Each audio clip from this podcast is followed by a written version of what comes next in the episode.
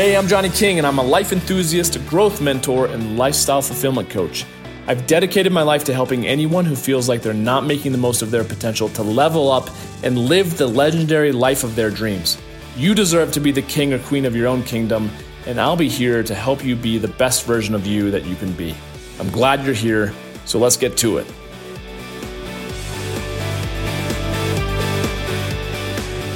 This is Johnny King, episode two. And I love this because I can record a podcast episode while I'm sitting in the car waiting to step into a meeting.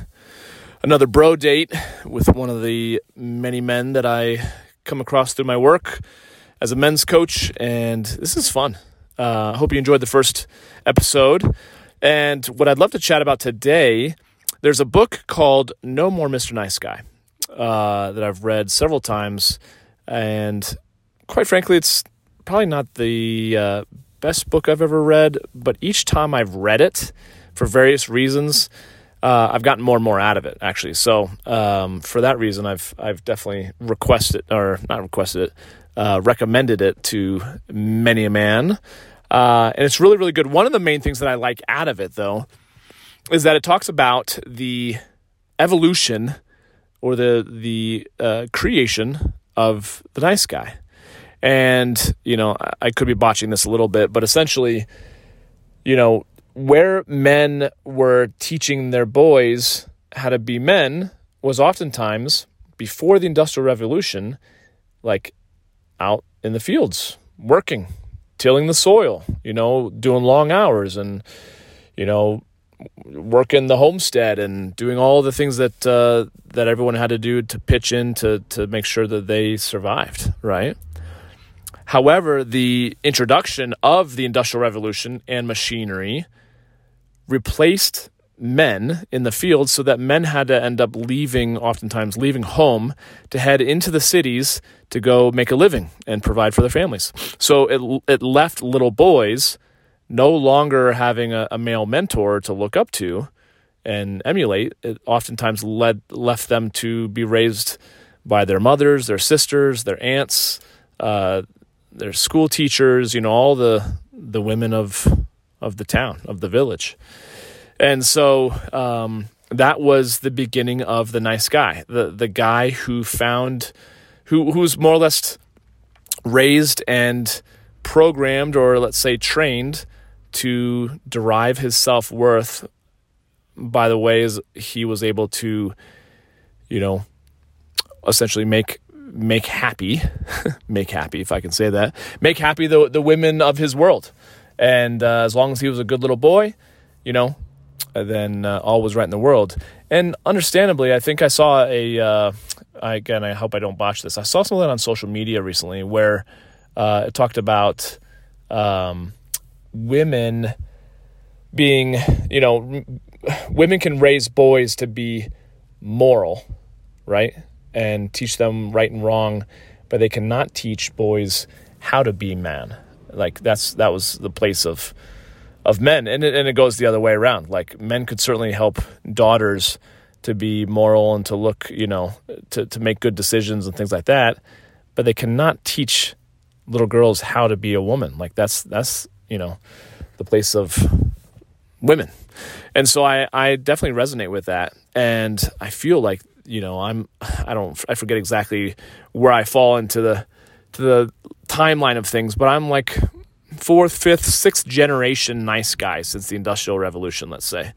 And I surely was raised um, and this is not to, to put a knock against my mom or my older sister or all the you know female school teachers, Sunday school teachers, art teachers, all the women that raised me. Uh, they did they did a great job. But what I certainly found uh, in my experience of coming into manhood was that I was really insecure about what it even meant to be a man. And I remember really growing up, my one of my main focuses was because my father was again, working very hard, being a workaholic, away from the home, never being really home a whole lot, I was resentful towards him. And so I had a lot of a lot of energy, let's say that, negative energy towards my dad for most of my life. And I remember um, like when I my first marriage after the wedding reception, walking back to the the honeymoon suite, it should have been a, a you know a, a time of excitement. I remember feeling just like petrifying fear. I remember the thought went through my mind of I know I knew how to be a good boyfriend. I kind of winged my way through being a good fiance, but I really truly had no idea how to be a solid husband and a solid uh, partner in that in that relationship. And so I had a lot of, like I said, anger and resentment towards my father. And I just remember a lot of it was I didn't know exactly who I was going to be as a man. I certainly knew that I wanted to be nothing like my father. Now, a lot of that has changed since we've healed our relationship in a major, major way. But I was a nice guy, and I found my value in making making women happy. And a big part of why I'm doing what I'm doing to this day, I blame my father for it in in a good way. Um, I'm so thankful, honestly, for for you know, he did the best he could with the tools he had, and he certainly has has leveled up his life in major ways over the last decade and last maybe twelve years since since uh, we've been working on healing our relationship. And I talk to him almost on a daily basis now. We're really, really close friends. He's not only my father, but we're equals, and that's a beautiful thing. It's a beautiful thing to see that I went from a place of absolute hatred. I never wanted to talk to him again. Um, I thought he didn't love me. I thought he cared for everything else in this world other than me. I thought he cared more about money and his business and all these things. When in reality, that's not true. You know, a lot of those behaviors of his were based out of fear or lack of strategies or tools. And I think honestly, I have a lot of empathy for him because I also have a lot of empathy for myself. And when I started to realize why we as human beings do what we do, oh, it gave my heart s- such a greater capacity for feeling empathy than I did before, you know? Um, and I, and I just have, I see a lot of patterns of success and a lot of patterns of failure as, as men across this globe. And a lot of the patterns of failure are all rooted in a feeling of, of lack of self worth, of not being enough. Um, and there's a lot of guys out there who are, attempting to fake it till they make it and thinking that if they acquire enough things to look successful, they'll then earn the, the love and respect of those around them and then they'll feel whole. And I'll tell you, just in my limited experience on this planet, in this human experience, that's most definitely not the case. And, uh, you know, we've all probably heard that before. People people who have made a lot of money are like, you know, we'll tell you right now, money does not make you happy, and we're all like, oh yeah, yeah, I'll I'll be happy to learn that lesson after I have a lot of money, right? But I'll tell you what, um, it's really really true, and you know, especially after I mean, I lost my mother to to cancer in 2006. When she when she passed on and and I was kind of you know just walking around their their home and sitting in her office and just looking at all the things that both she and my father had acquired, and yet she didn't take a single thing with her. And you intellectually know these things, but it's it's a, a, completely different experience when you lose someone close to you. And you, if you are listening to this and you've lost someone close to you, you know what I mean. Um, it definitely it helps reshape. Uh, just kind of the lens through which you look at life and also how you uh, prioritize what truly matters. And I think a lot of that started helping me shift from a life of, I guess, acquisition to a shift, like into a life of, of service and impact. Um, I really, really knew that that, uh, or started to see that what truly matters was relationships and sharing. My my my grandfather, who I used to as he would call it, break bread together on a monthly basis. Um, he lived to be 98 years old, which is amazing. And we had a great relationship. And, and I mean, the things that he used to tell me, he was born in 1908. He remembers walking in like a state fair or something like that with veterans of the frickin' Civil War.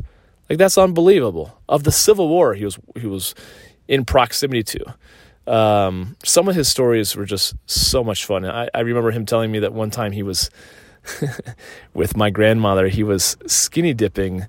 Uh, they climbed up this ladder into a water tower And these water towers, I guess at the time, didn't have any roofs to them. They just collected rainwater and they would skinny dip in the water supply for the town. Oh man, at like 17, 18, 19 years old.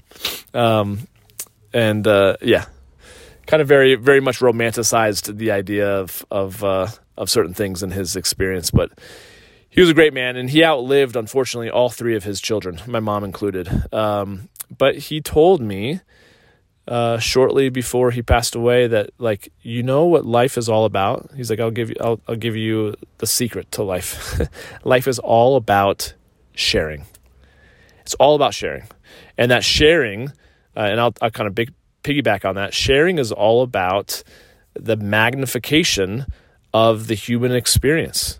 It's like you go to a concert, and how great would the concert be if you were the only one in the audience and Maroon 5 was playing for you and you had no one to dance with or to high five with or to enjoy that with, you know?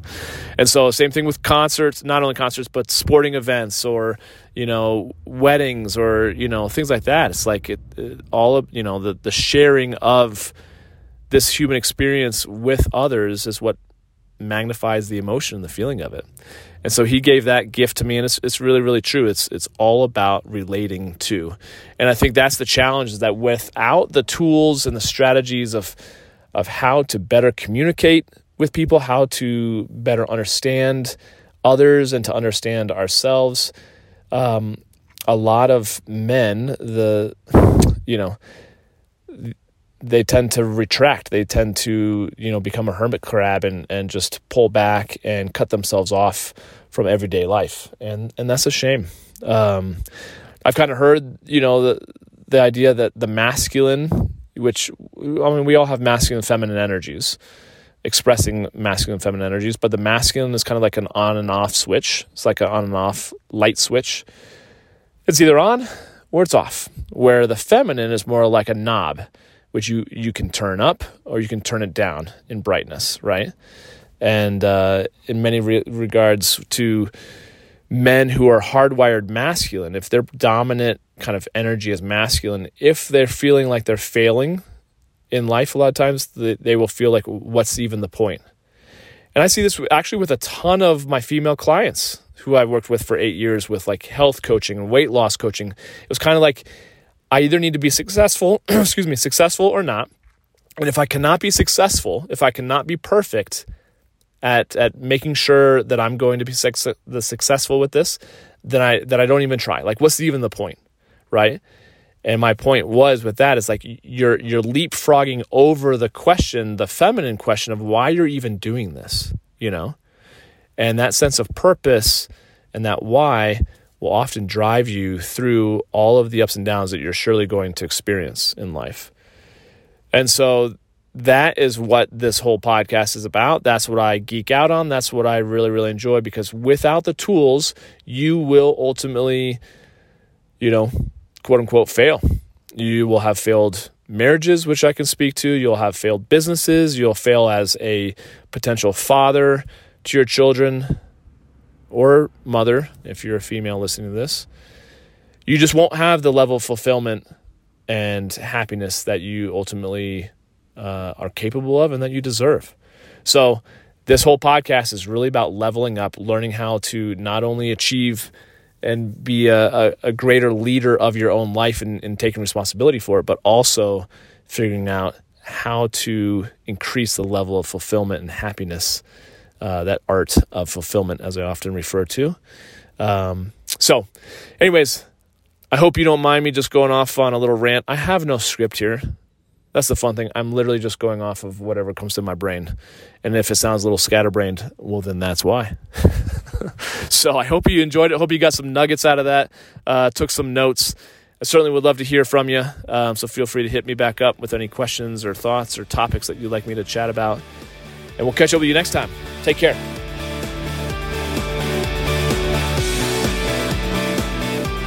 And that's our show for today. I want to thank you so much for listening. And hey, if you got something positive from this episode, I'd be honored if you'd share it on your favorite social platform. It also really helps to get the word out if you subscribe and leave a review of the show on Apple Podcasts because I read every single one. something you think we could be doing better, I love constructive feedback as it's always welcome. And please feel free to email me at podcast at johnnyking.com with any questions or concerns. I'm also available on Instagram at Johnny King or on Facebook.com backslash Johnny King Men's Coach. Thanks again for joining me. I've been Johnny King. You've been awesome, and we'll catch up with you next time. Peace.